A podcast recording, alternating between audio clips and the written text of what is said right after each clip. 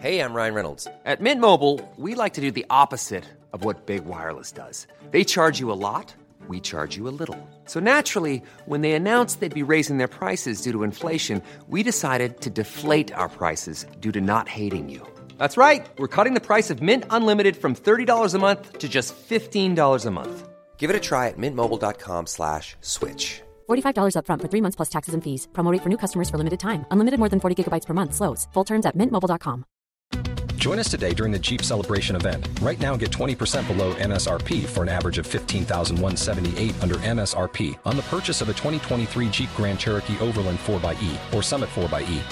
Not compatible with lease offers or with any other consumer incentive offers. 15,178 average based on 20% below average MSRP from all 2023 Grand Cherokee Overland 4xE and Summit 4xE models in dealer stock. Residency restrictions apply. Take retail delivery from dealer stock by 4 1. Jeep is a registered trademark.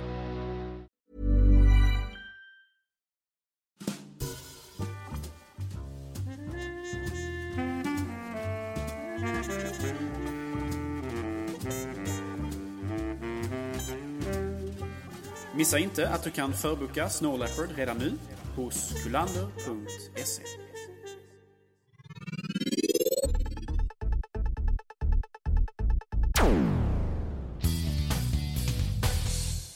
Hej och välkomna till detta härliga avsnitt av Macradion. Och eh, idag är det, inte helt oväntat, mig Peter Esse och eh, Gabriel Malmqvist. Hej Gabriel! Hej Peter och hej allihopa! Idag så ska vi givetvis prata om eh, VVDC.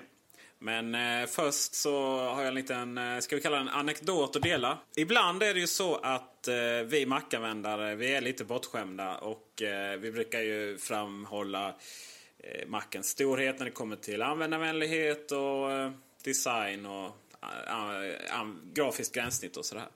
Och eh, det är nästan så att vi kanske glömmer hur bra vi har det. Eh, och eh, då är det så att jag har eh, tröttnat lite på min gamla iMac. Tycker att den eh, har varit lite långsam till spel och sådär. Så jag eh, har faktiskt köpt en eh, speldator. Och eh, installerade Windows på den. Eh, och mm, det tog många timmar. Allting börjar med att det ska installeras givetvis. Och eh, ja, det tar sin lilla tid. Men visst, det är alltid spännande att läsa Windows XPs eh, installations eh, key features. Så som att den kan läsa av DVD-ram och eh, vad heter de där tejpen Gabriel som man använde förr i tiden? ZIP, just det. Är det någon som minns dem? När det väl är installerat så är det dags att eh, eh skaffa MSN faktiskt. Jag känner det. Det kan vara bra att ha. Eh, så jag laddar hem detta och eh, då får man gå... Givetvis finns det ingen automatisk uppdatering sådär. Va? För, att, för det följer ju ändå med Windows XP. Men eh, det... Ja, startar man det så blir man mest hänvisad till en webbsida. Ladda hem det. Starta installationen. Får, få välja och huruvida man vill installera en toolbar i Internet Explorer. Eh, någon fråga till samt huruvida jag vill att eh, Windows Messenger ska spärra att andra program ska kunna installera toolbars i Internet Explorer. Logiken är ju sanslöst härlig. Finns ju inte alls. Och eh, sen så kör jag igång programmet. Givetvis kommer det upp en stor flet reklamblaffar varje gång jag kör igång programmet. Eh, lyckligtvis hittade jag ett sätt att stänga av det. Väl, när, man, när jag chattar så eh, då tar eh, texten som visas tar väl upp ungefär kanske en fjärdedel av eh, gränssnittet och resten är till för att visa, ja gud vet knappt vad allt visar där, en enkel chattruta. Eh, sen så skulle jag installera Demon Tools. Och eh, ni som känner till det, känner till det helt enkelt. Eh, har ingenting att göra med Internet Explorer. Men tro tusan att jag får välja huruvida jag vill installera en toolbar från ask.com i Internet Explorer. Eh, väl när jag har Internet Explorer igång så eh, ser jag, eller jag vill ladda hem Internet Explorer 8 givetvis. Och då är ju deras nya sökmotor där som heter Bring eller Bling eller något sånt där va. Eh, Bing. Bing. Och jag hittar ju ingenting. Eh, inte en susning till att hitta rätt sajter. Eh, men eh, ja, tänkte jag då byter jag till Google. Men det är inte så lätt uppenbarligen. Faktiskt väldigt svårt. Och eh, hela tiden får jag någon anledning frågor huruvida jag vill spärra så att, för att man inte ska kunna byta till Google. Herregud, vad jag vill byta till Google. Eh, Jag, jag kan inte ja. förstå varför du inte har installerat Firefox på, på Windows. Eh, Finns det någon, någon förklaring för det, Peter? Ja, givetvis eh, så är det ju för att jag har installerat Safari 4 också.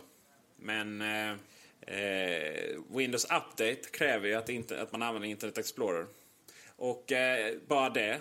På Windows Update så får jag frågan om jag vill köra rekommenderade uppdateringar eller alla uppdateringar. Herregud! Jag vill klart jag vill köra alla uppdateringar och jag vill gärna göra det i en klump. Nej, nej, nej. De laddas hem undan för undan i små uppdateringar hela tiden. Eh, ja, herregud. Och det sista, som är oerhört irriterande.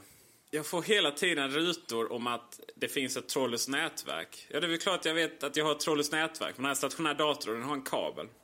Och nu är det så här att min speldator är givetvis en Mac Pro och ingenting annat. Och den har två nätverksingångar. Och jag får varning hela tiden att eh, kabeln eh, har gått ur. Jag går på det varje gång. Men då är det givetvis så att eh, det är den andra nätverksingången, som, eller internetingången, som, som inte används. Det må vara dyrt att köpa en speldator för 29 000. Men det är värt varenda öre att kunna bota om till MacOS X så fort det bara är möjligt. Och nu över till Worldwide Developer Conference. Gabriel, vad tyckte du? Ja, vad ska man säga? Eh, några besvikelser, eh, några överraskningar. Men överlag ett väldigt positivt intryck och en, eh, en väldigt trevlig keynote som vi fick ta del av där med många gamla men bekanta och eh, uppskattade ansikten som, som intog scenen. Jag skulle vilja säga att det är en av de bästa, ja det är nog den bästa keynote jag någonsin har sett. Eller nej, det är det faktiskt inte, det är det nog inte, men det är den bästa eh, VVDC-keynoten jag har sett. Jag tycker det är riktigt trevligt eh, att se många ansikten, de byter av varandra. Han fransmannen har ju en riktigt skön eh, dialekt också. Eh, helt underbar. Och eh, nyheterna som kom, eh, ja, du, du nämnde eller, eh, du nämnde lite besvikelse. Vad, vad tänkte du då på? Ja, för att få det överstökat så kan man väl säga så här, som ni som lyssnade på förra avsnittet eh, säkert kommer ihåg, så väntade jag och många andra med mig på att få se Marble, det utseendet på ja, MacOS 10 får vi säga då. Eh, det, det hade ryktats om att eh, Snow Leopard skulle få ett nytt utseende, inte bara liksom lite upp, små uppdateringar utan ett, ett, ett rejält ansiktslyft. Nu, nu visade sig detta att detta inte kom utan att vi fick små eh, raffineringar som de kallade det istället. Alltså att de, små, små förbättringar överallt. Eh, så det var den besvikelsen som man kan säga. I övrigt så var det ju en fantastiskt, eh, precis som du säger, en fantastiskt trevlig keynote och framförallt eh, en hel del överraskningar. Det var väl egentligen inte så många som hade förutspått nya eh, bärbara datorer. Åtminstone inte en så pass intressanta uppdateringar som de faktiskt fick med nya skärmar och nytt namn på Macbook till Macbook Pro och så vidare. Vi pratade lite grann om det i Macron tidigare att det hade ryktats om det just men Ja, just det. Jag sa väl att det inte fanns en chans i världen att det skulle hända. just det. uh, vad fel jag hade. Ja, vi har haft fel tidigare också visade sig. Vi hade ju ett avsnitt för, ja, det var ett bra tag sedan det här laget, men, men trogna lyssnare kommer ihåg att vi hade ett avsnitt där vi i princip eh, tackade farväl av Firewire och sa att nu är, det, nu är det slut, nu är det över. Men det visade sig att Firewire är tillbaka igen på eh, i princip alla Apples bärbara utom Macbook Air. Ja, det är intressant. Frågan är ju huruvida det är så att, eh, att vi hade rätt och Apple har ändrat sig. Eller vad är det som har hänt egentligen? Eh, hade man planerat från början att det här skulle bli Macbook Pro bara man eh, fixade till tekniken lite? Eller vad? Jag tror ju inte det var så. Jag tror ju att man har helt enkelt eh, ångrat sig. Att man märkte hur eh, älskad Firewire var. Eh, och med det så blev ju också Macbooken en Macbook Pro. Uppmärksamma lyssnare kanske har sett att, ljud, att det bara finns en ljudingång får man väl säga på eh, Macbook Pro 13 tum.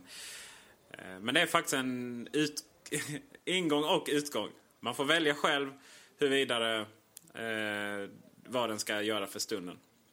Eh, det, det är väl inget större problem egentligen för någon. Det kan väl inte... Jag kan inte se i många sammanhang det är ett problem faktiskt. Eh, för de som sysslar med inspelning och sådär har ju ofta ett externt ljudkort givetvis. Och eh, Mac-användare rent generellt eh, behöver ju faktiskt, eh, om man har en mick, och det har ju uppenbarligen vi då, eh, så måste man koppla in den via USB för att den ska funka ändå. För att eh, är de inte, e- har de inte egna ström, alltså batteridrivna, då funkar de inte på någon ljudingång på en Mac. Eh, skärmarna blir bättre, underbart. Eh, jag tycker väl att det här med batterierna. Eh, jag vet inte, hade det inte varit så att jag skulle till Thailand snart, eh, ja eller snart, i november någon gång så, eh, och ser fram emot 14 timmars flygresa. Då hade jag kanske inte tänkt på det faktum att, eh, att det är ett problem. Att man inte kan byta batterier. Eh, sju timmar, det räcker, det räcker ju som sagt bara till någonstans i Egypten. Hur känner du där? Ja, i, i särskilda fall som du nu precis nu tog upp så, så är det klart att det, det drabbar människor. Jag, jag, jag, jag överhuvudtaget är ganska nöjd med den annars ändå.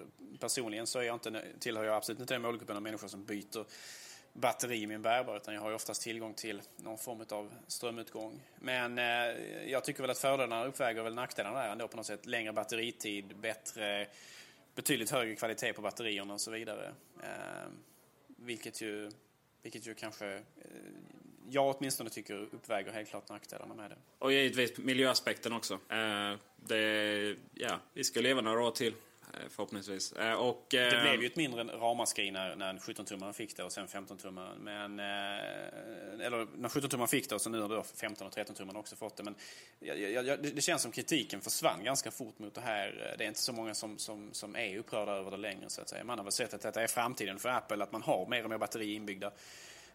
Det gäller både iPod, det gäller iPhone och nu gäller det Apples bärbara också. Mm. Frågan är, detta har inte jag studerat riktigt. För det var förhållandevis lätt att då byta batteri uppenbarligen på eh, Macbook eh, Pro och Macbook. Men eh, att byta, och även då hårddisk och RAM-minne på dessa. Lika lätt var det inte riktigt på 17-tumman. Vet du hur det är med garantin och så? Man försöker byta den själv nu när den inte liksom ska öppnas på det sättet. Nej, jag har faktiskt inte insatt där i hur det fungerar. Du tänker på batteriet nu? Om man får byta det själv eller? Nej, jag tänker på att, eh, att kunna byta batteri ha, på Macbookarna har hört lite ihop med också att kunna byta RAM-minne och hårddisk. Mm. I och med att det finns en lucka. Nu jo, finns precis. det ingen lucka längre. Nej, jag vet faktiskt inte vad garantin säger om det där. Men... Bio får återkomma i detta alltså. Precis, vi, vi, vi, kan ju ta reda på det tills kanske nästa avsnitt och sådär. Eh, mer att göra för oss återförsäljare då. eh, I övrigt så, ja, SSD-minnespriserna går ju ner som, ja, slutet på, som ekonomin i slutet på eh, förra året. Kan man säga, priserna på dem. Eh, och det är ju trevligt. Jag ser fram emot den dagen eh, då jag inte har några rörliga delar alls i datorn. Eh, det gjorde också att Airen blir betydligt billigare på de modeller där, den modell det är SSD. Och, eh, även, eh, men även den andra blev billigare. Och eh, det var väl någon som någon som eh, tolkade det som att ja, den säljer dåligt så därför sänker man priserna. Eh, jag tror inte de det att göra. Jag tror det faktum att man alltid sänker priserna på liknande mjukvara varje gång det kommer en ny har snarare med det att göra. Eh, Air är ju trots allt en fantastisk dator. Men inga datorer är så bra som sitt operativsystem. Tada! Snow Leopard. Det blir inget nytt grafiskt gränssnitt, nej. Eh, är det här något som du sörjer jättemycket eller bara är lite småledsen över? Jag vet inte vad jag ska säga egentligen. Jag är besviken men samtidigt så, så hade man väl något sätt ändå förberett sig för att eftersom vi inte hört någonting, inte sett någonting i de här uppdateringarna som har liksom gått ut till utvecklare och så vidare. Och man hoppades bortom hoppet ju på att det skulle dyka upp på VVDC ändå, liksom magiskt från himlen. Men det, det kom inte och på något sätt så var man lite redo för det även fast det naturligtvis är trist att se. Eh, men många trevliga nyheter i Snow Leopard eh, som de presenterade på, på keynotet ändå som gjorde att eh, som, som upp, uppvägde det ganska mycket. Jag, jag känner som Doc Exposé framförallt eh, verkar vara riktigt, riktigt trevligt faktiskt. En trevlig Helt fantastiskt. Och att man kan navigera i, eh, i, i de här eh, stacks, vad heter det? På, eh, här har vi någonting automatiskt. Solfjäder är det inte utan det är uh, rutnät ja. Att man med sina mappar, att man faktiskt kan navigera i de här uh, rutnäten. Så att eh, Snowpleppard kommer ju faktiskt eh, helt eh, förändra hur vi, hur vi hittar våra filer och sådär. I, eh, vi kommer att navigera genom dockan och sen så att man får upp den här svarta bakgrunden och sådär allt mer än att man hittar vid hårddisken. Och det är likadant det här med att eh, programmen kommer ju inte längre en fil, eller fil är inte, men den är lite, det är lite data liksom, den här kontextuella menyn. Då istället så kommer det upp det här lite snyggt svart och så man får välja vad man vill göra och sånt. Och man ser, eh, ja precis som du säger, exposé, man ser de öppnade fönstren i det programmet på ett snyggare sätt. Eh, det känns ju verkligen, det är nästan som man säger det varje gång det kommer nytt operativ som att nu, nu har man finslipat det. Men nu är det nog mer så än någon gång. Jag ska faktiskt erkänna att jag har provat eh, Snow Leopard. Eh, och det är så snabbt. Shit vad snabbt det är. Och det Får man fråga på vilken hårdvara du har provat det då? Nej, jag har inte installerat det själv så min Mac Pro kör fortfarande bara Leopard och, och Windows då uppenbarligen. Eh, utan eh, jag provade det faktiskt på en, eh, en hyfsad par år gammal iMac. Eh, och shit alltså. Är så vrålsnabbt. Det är helt underbart. Då eh, kickar ju den här teknologin in som förmodligen låter liksom processor och så vidare ligga på flera kärnor och så vidare som gör att eh, den får mer kraft. Men frågan är om, om det är ett par år gammal iMac så kanske inte grafikkortet stöds av eh, den här Open, open tekniken Och det innebär det att på mer moderna Macar så kommer du se kanske ännu mer upp, uppsnabbande utav, inte bara för att ja. processorn är snabbare utan också därför att kanske grafikkortet används i större utsträckning. För det är också någonting som är framtiden så att säga för Apple och deras produkter framtiden. Ja. Och man blir alltid glad av Grand Central nu när man sitter med sina fyra kärnor. Uh, men även eh, uh, alla andra Mac har ju minst två kärnor på sina processorer. Uh, just att uh, programmen kommer använda... det kommer vara lättare för utvecklare att göra program som tar del av multicore. Och sen är det ju så här att det, det, är just det som det handlar om så mycket. Eh, att, eh, det var ju så, ja, varför ska man uppgradera till Snow, eller till Leopard? Det, det fanns ju lite sådana. Nu är det helt uppenbart. Alltså går man, går man från Leopard till Tiger så är det ju helt uppenbart varför man skulle uppgradera. Eh, vi är ju beroende av väldigt mycket av det som, som vi har i Leopard. Eh, men sen när programutvecklarna började med sina program som krävde Leopard eh, bara användargränssnittet då var oerhört mycket fantastiskt. Men, men också många andra funktioner. Och här kommer vi se ännu, ännu mycket mer av det. Helt fantastiskt. Och eh, ja, 29 dollar. Är det någon som inte är uppdaterad, ja, det är tjänstefel. Då, då får man byta till Windows eh, Vista. Liksom. Jag tror 29 dollar är vad jag betalade för Quicktime Pro-licensen jag har på min dator just nu. Och I och med Snow Leopard så får man ju med en hel del av de funktionerna eh, utan, utan, att behöva köpa någon licens till det. Just det. Och, och, och Quicktime, eh, det är också en sån grej som jag provade faktiskt. Eh, eh hur, hur Quicktime ser ut att använda man har ju, ni som har sett Apples guide och sådär, eller skärmdumpar. Det är verkligen, verkligen precis så jag har velat ha någonting i bakgrunden. Ett fönster som är på skrivbordet men utan, utan kontroller och grafisk lullul. Utan bara, bara spelar. Det är riktigt snyggt och eh, jag hoppas verkligen att eh, det kommer bli liknande på Quicktime för Windows. Eh, då tror jag inte Windows-användarna kommer att ogilla Quicktime så mycket som man gjorde. Till och med jag ogillar Quicktime, ogillar Quicktime på Windows. Eh, jag körde det, körde det igår, eh, eh, keynote, keynoten från VVDC i Quicktime på Windows igår. Usch, usch och fy. vad har vi mer för tre intressanta grejer i Snow som vi, som vi inte har tagit upp? En sak som jag kan säga om presentationen det är ju att eh, det är ju, Snow Leopard presenteras av Bertrand Soleil, eh, den här fransmannen med den roliga dialekten som du sa. Eh, och han, han återigen, för andra, andra gången i rad nu, så är det han som levererar Eh, smockorna mot, eh, mot Microsoft. Jag vet inte om du kommer ihåg förra keynotet som han också var med och hade han också som levererade eh, de, de mer verbala angreppen på eh, eh, på, eh, på Microsofts företag och deras produkter, Windows och så vidare. Och även den här gången så är det han som står för detta.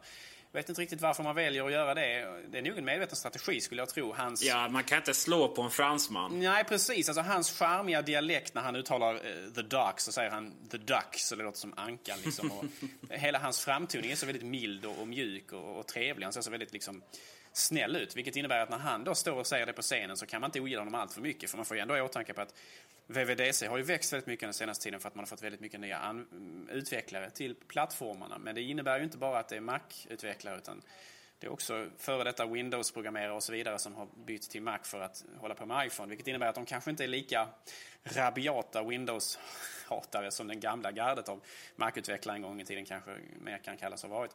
Eh, så att eh, det gäller att när man står på scenen där då framför dessa som kanske till och med fortfarande använder Windows i viss utsträckning eh, och utvecklar för det så, så, så får man inte vara alltför hård utan att de då ska bli missnöjda och, och sura och sådär. Men jag tycker Bertrand Soleil kan göra det på ett ett charmigt sätt, hans pikar sådär mot, mot, mot Microsoft så att det fungerar. Det, det, blir, det blir liksom inte så att det sticker in i ögonen liksom. Nej, det gör det verkligen inte. Eh, och, och, det är det här med fransmän som uttalar the. Det, det existerar inte. Uh, och det är så charmigt så jag blir helt kär. Uh, vi har ju, ja, uh, folk som ska, vad är den politiskt korrekta termen? funktionshinder. man satsar oerhört mycket på det ju. från Apples sida och det är ju riktigt trevligt. Jag fick faktiskt ett mail ifrån Jag fick faktiskt ett mejl från Christer Ekström som vi intervjuade för ett tag sedan om han som var synskadad. Eh, om hur glad han var nu för eh, eh, voiceover på den kommande iPhone 3GS. Eh, och vi kommer återkomma till det. Men det glöms gärna bort eh, sådana saker. Men eh, det är ju riktigt fantastiskt att Apple satsar så mycket på det. Och eh, nu, nu, eh, nu är det ju inget handikapp att vara asiat. Och särskilt inte kines, ska jag ju säga. Men Eh, just också eh, det här med att vi har alltid varit... Sverige har alltid varit ett oerhört prioriterat land. Eh, både från Apple och Microsoft. Vilket gör att våra produkter alltid varit svensköversatta. utom möjligen iWorks, som tog sin lilla tid. Och vi har alltid tagit det för givet. Att program finns på våra språk och gör de inte det så kan vi engelska lika bra. Men det är ju ett jätteproblem i, i Asien och, och, delar där eh, för att eh, saker och ting inte är anpassade. Och eh, jag menar, det är helt genuint att bara kunna skriva sina tecken på touchpadden. Och, och det är det som Snow Leopard stödjer. Underbart. En sista grej som man tog upp som eh, man också lätt glömmer det är ju Exchange support. Och det är ju rätt roligt att Exchange är ju Microsoft på hit och eh, ja, man kan väl snabbt säga att det är ju som Mobile Me. Eh, fast för företag. Synkronisering, lägger man in någonting i kalendern på iPhonen så dyker det upp i samma ögonblick på, eh, på eh, kalendern på iCal eller om man kör Windows och sådär. Och det, det fungerar visserligen redan nu och även Microsoft Office standard har ju Exchange-stöd. Men för att det ska funka på riktigt, riktigt bra alla funktioner som finns i Exchange. Till exempel det här med att eh, vill, man, vill man ha alla funktioner i Exchange så eh, då kommer Snow Leopard med eh, stöd för detta i eh, Mail, iCal och adressboken. Detta visar ju också att Apple menar allvar med just företagsanvändare. Man är, man är faktiskt ute efter att plocka marknadsandelar även på, på de mer professionella områdena. Eh, det är en av de absolut största problemen för Mac tidigare har ju varit just avsaknad av eh, exchange-stöd för att eh, kunna användas i, i så kallade corporate environments, alltså på storföretag och så vidare. Och det här, I och med då Snow Leopard kommer alltså detta problemet att försvinna. Eh, något problematiskt för eh, Redmond, alltså Microsoft, för att eh, det har ju varit ett sätt att hålla Apple utanför den marknaden så att säga. Men av någon anledning så har man nu alltså valt att licensiera tekniken till, till Apple och eh, det kommer nog att betyda ganska mycket för Macen i, i framtiden. Och naturligtvis eh, iPhone och så vidare också. Jo, ja. Eh, och sen man säger att man måste ha vad är det, Exchange Server 2007 tror jag för att de här funktionerna ska fungera. Eh, och eh, inte ens där. Det, det, behöver man inte ens där. Eh, vi har nämnt det innan, nämner det igen. Ehm, eh, man behöver alltså inte köra server för Microsoft för att Exchange ska fungera. Det finns andra lösningar på det. Men eh, vi har snackat så mycket om det så att eh, det är lite väl mycket smygreklam. Och jag har inte kunnat skicka någon faktura till leverantören ännu. Så att, eh, men eh, alla har mitt nummer. det är bara att googla så löser det. Eh, faktiskt är att och vad jag vill komma till är att det är ganska stor ironi att vi använder Microsoft-teknik eh, på klientsidan utan att betala någonting till Microsoft. Och vi kan även använda Microsoft-teknik på serversidan utan att betala en spänn till Microsoft. Fantastiskt bara det. Vi betalar ingenting Microsoft men jag antar att Apple på något sätt har betalat för rättigheten att göra detta på klientsidan. Det, måste, det kan vi ju anta. Och eh, det är faktiskt, men, men för oss är det ju som sagt gratis. Det är ju, du kan alltså inte packa upp en Windows-dator och köra Exchange på den, out of the box. Eh, Något som man ju också gjorde en poäng av på Keynotet. Precis, exaktamente. En sak som jag funderar över är att eh, nu äntligen så är det, nu är det äntligen 64-bitars på heltid och allting är fantastiskt och det är jättesnabbt och super och så vidare. Men man använde ett oroväckande ord och det var att man sa att man hade översatt alla major application till 64-bitars. Jag som inte kan är knappt ens programmera HTML. Vad är det som är så, eh, vad är det som är så svårt med att bara köra allting 64-bitars? Ja, det är väl snarare så, vad är det för fördel med att köra allting 64-bitars? Jag är inget tekniskt geni här heller, men, men jag kan säga så här mycket att eh, många program kanske inte har någon större fördel av att köra i 64-bitars ändå. Eh, det kan till och med innebära att om du skriver om små program eh, till 64-bitars eller konverterar eller vad du ska kalla det så kan de ta upp betydligt mycket mer minne utan att du ser någon större prestandaförbättring egentligen. Eh, Ehm, så att frågan är ju naturligtvis om det finns någon anledning att, att göra om allting till 64-bitars eller inte. Alltså, det är lite mer dataindustrins motsvarighet till eh, Min pappa är bättre än din pappa. Det vill säga att eh, Ja, det är wow, nu kör vi Windows 64-bitars här och allting är fantastiskt och sådär va. Men... Eh, och 64 är ju naturligtvis dubbelt så mycket som 32, alltså det är dubbelt så snabbt. Eller exakt.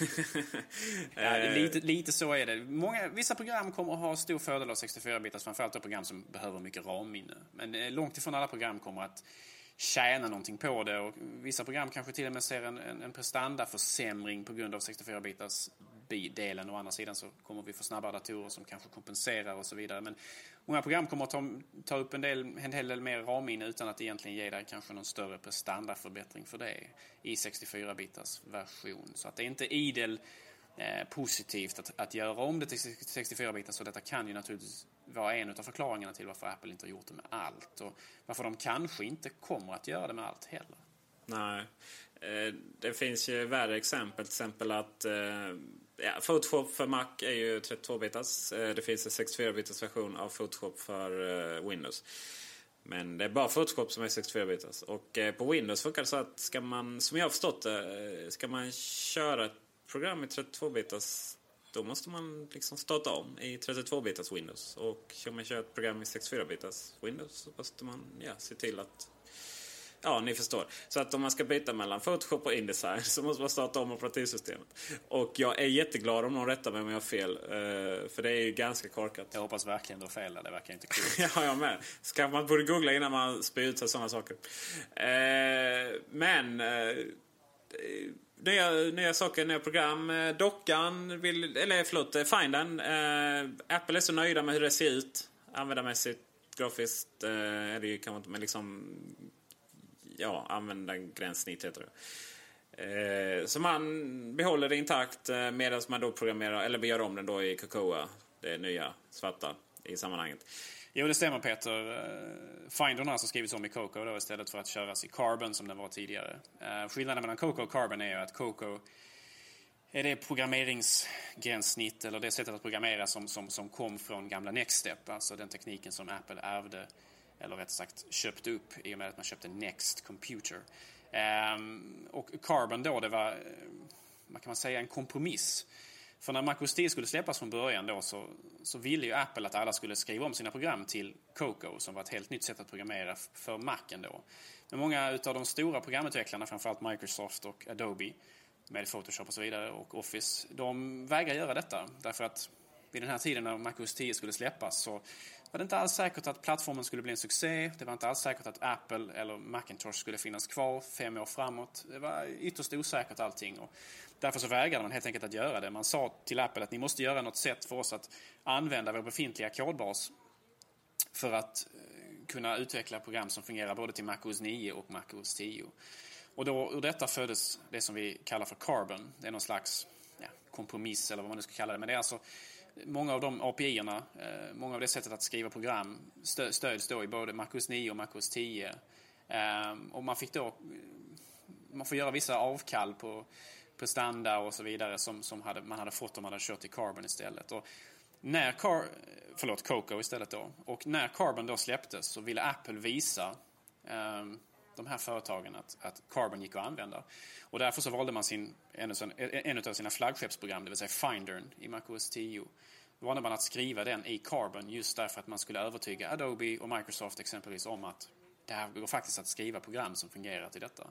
Därför att filhanteraren på gamla Nextstep var ju skriven i Coco från början. Och Apple hade ju förhoppningar att man skulle kunna skriva allting i Coco och bara lämna MacOS 9 programmeringsmetodiken därhän. Men det krävde, det krävde då vissa företag att man inte skulle göra. Så därför så har då Findern varit Carbon fram till och med Snow Leopard. Ehm, nu för tiden kan man väl säga att eh, distinktionen mellan Carbon och Coco har försvunnit lite grann. De har växt samman vad jag har förstått, vad jag har läst mig till lite grann. Många program använder Coco och Carbon, Carbon för, att, för att programmera så att säga. Och jag vet inte riktigt hur det ser ut med, med Findern men enligt Apple så är det Coco som gäller där nu. Så vi har inte så många program kvar på MacOS 10 nu från Apple då som är faktiskt Carbon-baserade utan det är, det, det är ju iTunes bland annat då som ska vara eh, tillgängligt både på Windows och Mac och då har Carbon varit att föredra även där. Jag förstår. Eh, ett annat program som eh, ja, vi pratade Quicktime, eh, det var nytt och, och sådär. Och då kommer man ju helt självklart in på ikonen. Vad tycker du om den? Ja, det slog mig att det, vi blev av med Aqua åtminstone i, i Quicktime-ikonen. Så mycket, så mycket fick vi ju våra önskningar tillmötesgådda. Eh, Medan Aqua finns, finns fortfarande kvar i, i övriga Snow Leopard. Jag är väl inte någon större anhängare av eh, att man har valt att fokusera så mycket på eh, den lila färgen som finns överallt. This is Paige, the co-host of Giggly Squad, and I want to tell you about a company that I've been loving, Olive and June. Olive and June gives you everything that you need for a salon quality manicure in one box. And if you break it down, it really comes out to $2 a manicure, which is absolutely insane. It's also so easy to get salon worthy nails at home with Olive and June. The difference between how your nails used to look when you did them yourself and now with the Manny system is a complete game changer. The best thing about Olive and June too is it's a quick dry, dries in about one minute, lasts for five days, and full coverage in up to one to two coats. Visit oliveandjune.com slash perfect Manny 20 for 20% off your first system. That's oliveandjune.com slash perfect Manny 20 for 20% off your first system. För tiden i bakgrundsbilden och så vidare. Det känns lite så, ja, jag vet inte. Blått var ju tidigare eh, Apples favoritfärg nummer ett och det har väl börjat bli mer lila och så vidare nu. Men eh, ikonen som sådan är väl okej. Okay. Den gamla ikonen var ingen vidare heller. Eh, däremot så kan jag tycka att den lila färgen kanske känns lite, det börjar bli för mycket lila nu. Mm. Jag sitter och kollar på ikonerna som finns. Quicktime har vi ju. Vi har eh, ikonen för, eh, ja, vad tusan är den ikonen för? Eh, skrivbordet. Mm. Vi har eh, ikonen för att installera Snow Leopard. Vi har eh, ikonen för eh, skärmsläckare och eh, skrivbord och skärmsläckare. Vi har Podcast Producer och eh, Podcast någonting till, ser jag här. Vad nu det kan vara. Eh, Grand Central slapp Dr. Ros eh, lila. Men eh, i övrigt så eh, I övrigt så verkar dina farhågor inte vara så starka. Blått har vi ju faktiskt eh, iChat, vi har Safari, vi har Mobile Me, vi har Spotlight, vi har... Eh, oh, vad kan det vara? Någonting med en hammare. Vi har eh, nätverksdisk, eh, trådlös. Vi har eh, Dash Code, vi har Bluetooth, vi har OpenGL och så vidare. Och så det vidare. råder ingen tvekan om att blått har varit förhärskande vad gäller just eh, ikonutveckling på, eh, på MacOS 10. Och det är naturligtvis inget som jag tycker är positivt i sig heller. Jag, jag ser gärna mer variation. Men som det ser ut nu så är det mer, mer, går det mer åt det hållet att man väljer bara lila istället för blått när man gör nya ikoner och så vidare. Och med bakgrundsbilden också naturligtvis i MacOS 10 Snow Leopard. Och även Leopard så var det också mycket, eh, mycket lila. Det som, är, det som är intressant är att många av de nya ikonerna är ju... Eh, ni diskuterade i det här avsnittet med, med Max Rydberg. Eh, många av de nya ikonerna är ju illustrationer. Så att säga. Mm. Och, eh, medan de gamla då ser man ju kameran, bildinsamling är ju en kamera. Och, och så vidare och så vidare. Så att där... Eh, det verkar bli en övergång till det.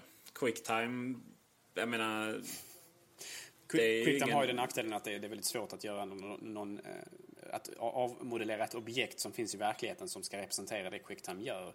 Eh, svårt att göra, vad ska man göra, en TV liksom. Det känns ju helt konstigt att ha en TV där som Quicktime. Nej, nej precis. Det gör det men... Uh... Så att där måste man söka sig till, till det abstrakta för att där, där, där, finns det liksom inget fysiskt objekt som man kan använda för, att, för igenkänningen så att säga. Så är det.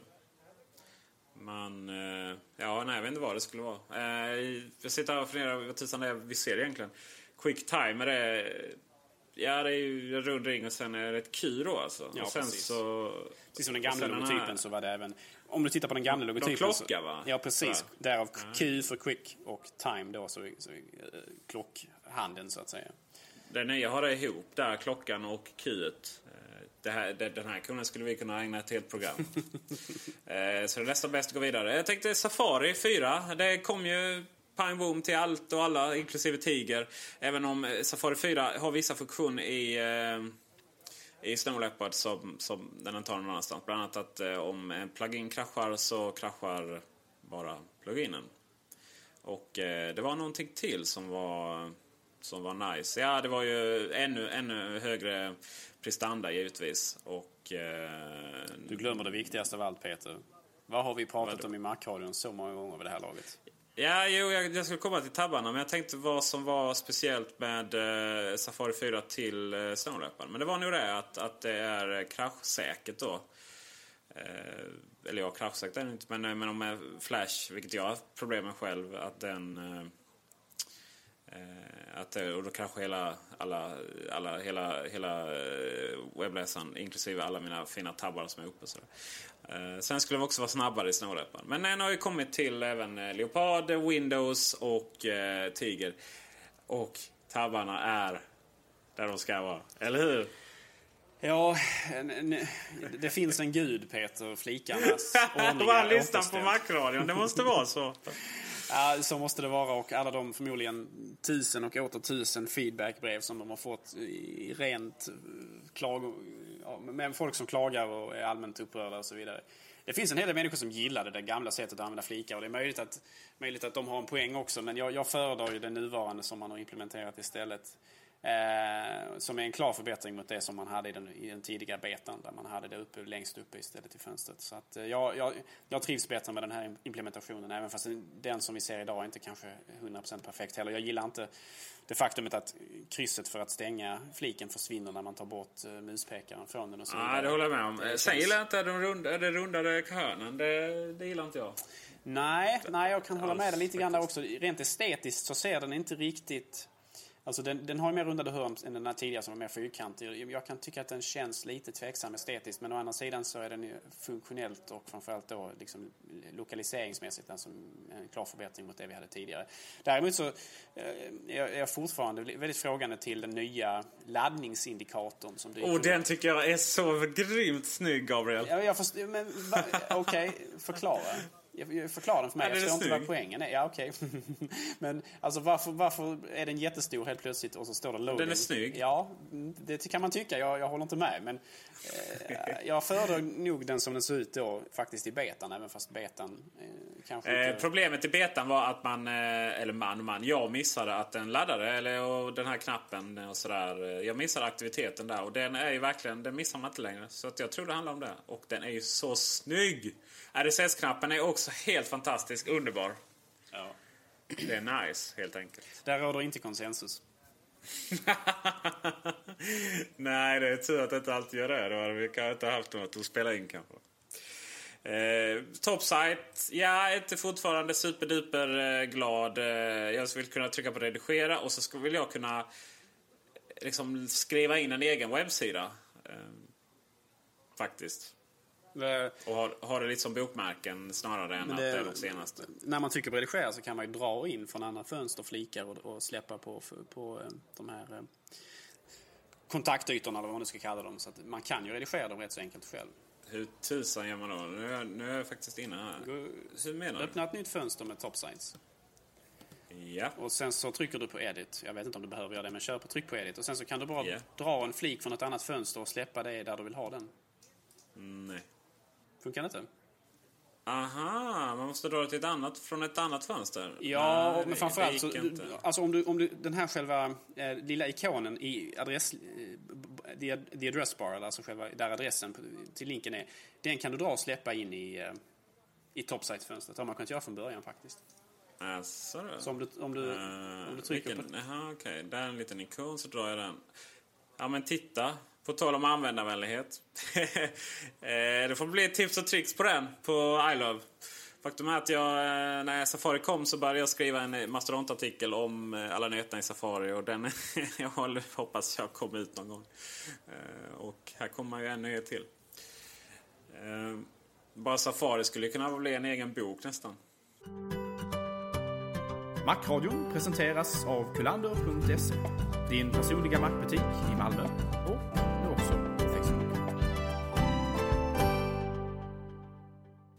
Mer mjukvara. iPhone OS 3. Det är ju inte mycket man kan gnälla om där alltså.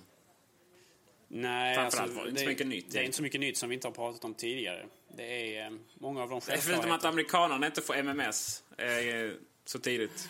Det är ju lite humor. Det är lite AT&T's fel. Eh, ah, det är inte utan att Men de har, har inte MMS i, det, i den så kallade landet va? Federationen. Nej, jag, jag vet faktiskt inte riktigt hur det, hur det, hur det står till där. Åtminstone har ju uppenbarligen inte AT&T det. Och eh, tethering, teth, teth, tethering, ja, jo, det är nu med de här the-djuren. Tethering. Eh, att koppla, det är fantastiskt hur nu de har löst det. Men alltså, det ska bara gå och starta program på iPhone, stoppa in USB-kabeln på datorn och så är det igång. Och de har lyckats göra det på Windows också. Köra, alltså att starta, surfa på datorn via iPhone. Utan någon som helst inställningar. Det är rätt, eh, det är rätt imponerande faktiskt. Kan jag tycka. Och det är ju så skönt eh, att slippa den där USB-dongeln nu. Det kommer att bli intressant. Eh, det kommer att bli mycket intressant eh, vad, hur Telia ser ökningen av datatrafik i sina nät nu eh, i och med detta. Och å andra sidan kommer man ju sälja gigantiskt många abonnemang också. Eh, fast data. I övrigt så har vi ju fått presentera en ny kille från eh, Apple Store, Nelson. Jag undrar vad som har hänt med, vad heter den förra? John va? John, var tog John vägen? Han har kanske har, fått... har han eh, blivit uppsagd där i lågkonjunkturen kanske? han, han har kanske mött Steve Jobs och överlevde inte eller någonting. Han träffade honom i en hiss och visste inte vad han skulle säga. Eh, ja, keyboard. Jag har faktiskt aldrig tänkt på att inte tangentbordet funkar i landscape mode. Men eh, nu gör den det uppenbarligen. Kartor och eh, ja, maps. Att man kan integrera vilka program som helst. Det är klockrent. Det kommer komma många funktioner där. Eh, ja, köpa tv-serier och eh, filmer från iTunes Store. Tack så mycket Apple. Men börja texta dem för tusan om man nu lägger ner så mycket tid på att blinda och döva och eh, asiater ska få eh, använda MacOS precis som vi här uppe i kalla Norden. Så kan de väl för tusan börja texta sina äh, filmer och tv-serier på iTunes Store. Jag fattar inte alls varför inte det är det. Äh, jag gillar ju då att kunna ja, ha text på mina filmer helt enkelt. Äh, men men, det kommer väl någon gång 2050 att vi kan köpa grejer därifrån. Cut, copy and paste. ja, tack för den. Det är väl inte mycket att göra om det. Efterlängtat. Borde varit med från början. Nu går vi vidare. Ja. det ska sägas att det är inte helt självklart att det fungerar i tredjepartsprogrammen. Eh, alltså stödet finns men de måste göra någonting med det. Så vitt jag förstod. Eh, nu går vi vidare. Spotlight, hitta grejer. Ja, det, jag fungerar ju så att jag sparar alla mina mejl i arkiv och sådär va. Och ibland så känner man när man står där med sin telefon. Ah, ja, okej, då ska jag stå en halvtimme och leta fram eh, tre månader gamla mejl. Tack för det också, sökning. Ja, det är inte så mycket att orda om. Världens bästa telefon blir ännu bättre. Det här är helt underbart. Vad är skillnaden mellan iPhone OS eh, 3 och iPhone 3GS? Ja, det kommer vi till snart. För först så tänkte jag vi skulle resonera lite om S. Vad, vad händer där? Ja, alltså... Av, av alla ord som man kan ta fram, varför S som i speed? Ja, det är inte världens mest eleganta namn. Det måste jag säga. Men eh, eftersom Apple valde att använda 3G i namnet tidigare så har man väl lite målat in sig i ett hörn. Man kunde inte gärna säga 4G med tanke på att det är en teknikstandard. Nej, och inte, och inte kunde man säga iPhone G3 heller som är tredje generation. Nej, precis. Att, eh, Eller generation 3. Mm, nej, så att på något sätt var man tvungen att göra det här. Men det känns ju inte helt... Det, det, det rullar inte av tungan lika lätt. iPhone 3GS liksom. Det känns... eh, jag Nej. vet inte. Men, men eh, hårdvarumässigt, om vi nu bortser från namnet, så verkar ju telefonen vara klart förbättrad. Ja, verkligen. Eh, sen så är det ju till och med legalt, illegalt i vissa länder för Apple att överdriva sina hastigheter i filmerna. Så att det är svårt att veta exakt hur snabbt det går egentligen. Men, eh, ja. Den är redan snabb nu. En av de snabbaste telefonerna, eller den snabbaste telefonen att navigera på. Jag lånade en, eh, första gången i mitt liv så fick jag uppleva en Sony Ericsson Xperia eh, nu här i helgen. Och eh, jag förstår att den försvann lika snabbt som den kom faktiskt. Nåväl, slut med dissandet där. Eh, jättesnabb. Och det som skiljer då iPhone 3GS och iPhone OS 3 på våra gamla tråkiga 3G-mobiler eh, är ju följande. Snabbheten, eller ännu snabbare. Vi har ju video, att man kan spela in video. Och eh, voice control. Eh, och det slog mig faktiskt när jag gick till jobbet i, i, igår. Eh, det här med att jag får eh, ja, det här med att jag får ta upp telefonen och när jag ska byta låtlista och sånt där. Det ska bli väldigt spännande att se hur hur eh, det kommer fungera. Eh, Gabriel, du har ju något mer elegant eh, engelsk accent än vad jag har. Så att, eh, det kommer säkert fungera bättre på dig. Alltså, jag var faktiskt inte medveten om att eh, voice control inte fungerade på de gamla telefonerna. Det säger du att det är så alltså?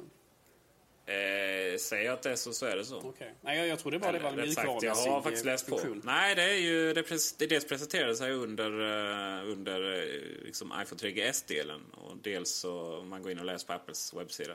De är inte jättetydliga med vad som, eh, vad som funkar och inte funkar. Men eh, den är, är så. Det är väl något chip i den då? Ja, det måste finnas någon antagligen. dedikerad hårdvara tycker man ju, som, som gör att de kan... eh, Men det kan man ju för sig förstå. Ja, det är väl ganska så eh, processorkrävande funktion att just styra saker med, med rösten. Som Och att den gör det bra också. Jag menar röst, röst har vi haft i alla årtionden för att styra telefoner och det är ingen som använder det någon gång. Eh, annan hårdvara, kompassen. Eh, det kan ju vara bra att ha. Det ska bli intressant att se vad folk gör med den. Framförallt så tycker jag det är rätt så smidigt om man använder exempelvis Google Maps. Så kan, tack vare kompassen kan ju telefonen peka i vilken riktning man faktiskt står vänd. Så att man slipper fundera på vil- vilket håll står jag nu vänd på den här gatan kontra andra gator och så vidare. Så där kunde ju kompassen tydligen komma väldigt mycket till användning måste jag säga. Ja. Ehm, faktiskt. Annars så kanske man inte vill ha med sig kompassen när man ska bestiga Mount Everest eller iPhonen när man bestiger Mount Everest och sådär. Eller ut och vildmarkshajka och- med, med anledning av att batteriet kan ta, kan ta slut. Utan då har man kanske med sig en fysisk kompass. Men på vissa sätt så, så, så kan det ju vara intressant då just det här med att man kan se vad, vilken riktning man står vänd och så vidare på en karta. Och sen, sen så vet man inte vad, precis som du säger, vad användare och utvecklare kan göra med den här kompassen. Hur den kan integreras kanske i spel och så vidare. Jag, jag, jag har ingen aning naturligtvis. Men, men på något sätt så skulle man kanske kunna använda den på något finurligt sätt som vi ännu inte sett. Nej, det är ju det som är den stora fördelen. Precis som vi pratade om Snowdapper. Det är ju vad utvecklarna kan göra sen som är det absolut intressanta. Eh, foto, ja kameran bara 3 megapixlar. Ja, men ja, den är bara 3 megapixlar för att iPhone är en under av kompromisser. Eh, vad ska man säga? Eller vad, ja, jag kan gå vidare och, och säga så här att eh, den eh, kan även spela en video. Tack för det. VGA, det är inte så bra.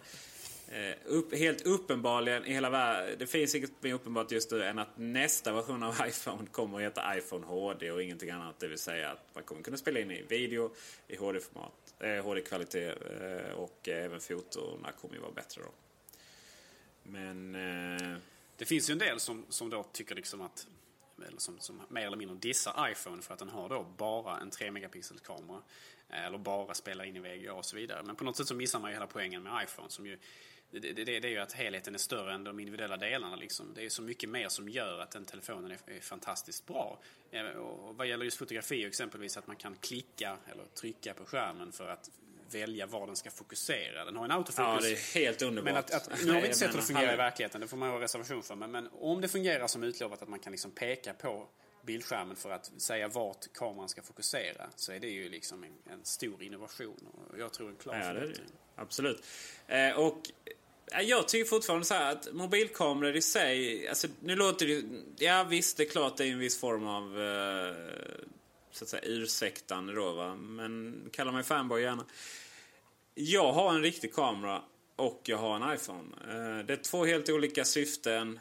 Eh, iPhone har jag med mig lite överallt, tar lite sköna bilder. Eh, en riktig kamera, den tar jag riktigt fina bilder. Eh, det finns ju knappt någon mobilkamera idag eh, som, som... Ja, de här vanliga festbilderna och sådär, ja, de blir något bättre. Men det finns fortfarande ingen mobilkamera idag som tar sådana fantastiska bilder. Skulle slå var antagligen... Det är säkert så att nästa iPhone kommer att liksom dominera helt där. Eh, och så kommer man ju då liksom utmålar Apple som de första som skaffade en riktig kamera till mobilen. Och så, här. och så är det givetvis inte. Men jag är tämligen övertygad om att eh, nästa iPhone kommer och eh, ha något med HD att göra. Och eh, det kommer också effektivt ta död på eh, eh, The Flip. Som ju eh, knappt har kommit till Sverige ännu. Eh, The Flip är en liten, liten eh, HD-kamera eh, som spelar in rörlig film då. Eh, billig, ja, HD som sagt, enkel att ha med, en större mobiltelefon. Eh, Den kommer ju bli ganska redundant när eh, iPhone får ännu bättre kvalitet på videorna. Det är alltså många som borde ha följt den här eh, eh, keynotet med skräckblandad förtjusning. Inte bara, Ja. inte bara ledningen på Palm, utan även andra företag är nog väldigt oroliga över vad Apple faktiskt kommer att ta sig till in- inför framtiden och vad de redan har gjort idag. Ja. Eh, mm, det ska bli... eh, det ska bli intressant. Helt, eh, eller ja, mm, det ska bli intressant att se eh, vad nuvarande grej går för också. Och där, om, om detta, när vi får se den här iPhone 3GS, när vi får se den, eh, råder det vissa tvivel om. För att, ja, vi var jädrigt snabba att skriva den 9 juli. Och så var det givetvis inte. Det var ju juli 09. Eh, men sen så kom Telenor och sa att ja, det är den 9 eh, juli. Och då kan man ju undra, vet de någonting mer än vi vet?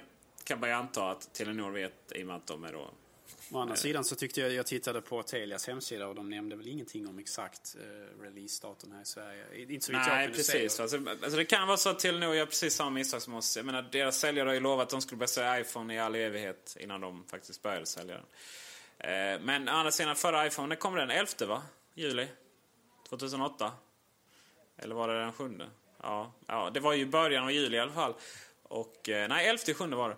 Och eh, vi kan väl anta att det är någon gång då också. Eh, och eh, ja, jag ska ha den. Du ska också ha den. Äntligen Gabriel, är det dags att skaffa iPhone. Hur känns detta?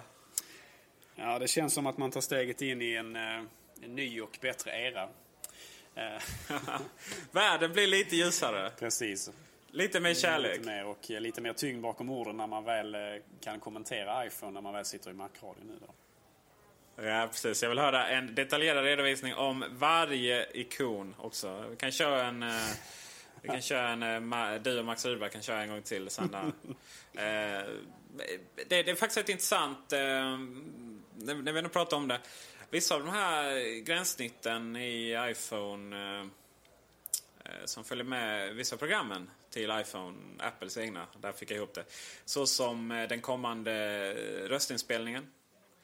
Eh, voice-styrningen och även kompassen. De är ju... De, de skiljer sig rätt mycket från liksom standardutseendet på iPhone-programmen. Hur känner du där? Är det något du har reflekterat över? Ja, lite grann. Alltså, just när det gäller Mac OS 10 då och Macen så eh, kan jag vara lite skeptisk till att man gör program som ser helt olika varandra ut och sådär. Alldeles för stora färgvariationer och så vidare. Jag har ju pratat om detta tidigare här. Men eh, med iPhone så känns det på något sätt mer, jag vet inte, mer okej. Okay. Därför att på något sätt där så blir ju, varje enskilt program är ju liksom en värld i sig som man utforskar på något sätt. Och eh, man har ju bara ett program framme åt gången och så vidare. Så på något sätt så, jag vet inte, men det, det känns inte riktigt lika malplacerat där med att man använder olika färger i, i liksom bakgrundsfärger och knappfärger och så vidare. På något sätt så, så länge man gör det så att man gör det med smak så att varje program får en, en, en, en, en, en image eller en framtoning som, som passar syftet. Ehm, så är jag nog ganska okej med det ändå. Vilket känns ruskigt inkonsekvent från min sida men, men ja. Så. Ja, det jag så- lov att säga. Eh, Det påminner lite om eh, när Dashboard kom. eh, Var det i Panther, va? Eller var det en tiger? Dashboard kommer Ytterligare en googling där. alla trodde det var fake För att typ ikoner, eller programmen såg ju inte så Apple ut helt enkelt. Nej, där, där, fick ju, där fick ju varje enskild liten eh, widget som det heter ett utseende som, skulle, som var skräddarsytt för dess enskilda funktion. Eh, och eh, eftersom de widgetarna hade bara väldigt få funktioner, eller egentligen bara en eller sådär, va? Eh, så, så, så fungerar det där bättre därför att då har man en väldigt generellt utseende på en, en widget med en generell funktion. Förlåt, en specifik eh, specifikt utseende på en specifik funktion. Funkar bättre när man har ett program som gör en massa olika saker och så ska man på så sätt försöka liksom sy ihop det på ett ostandardiserat sätt med ett utseende. Så att eh, jag vet inte, just enkelheten i programmen och det är ju, programmen på iPhone även är också väldigt enkla. De gör ju eh, få saker. Ehm, då fungerar det här mer eh, excentriska utseendena som de här ju ändå har. Ja, så må det vara.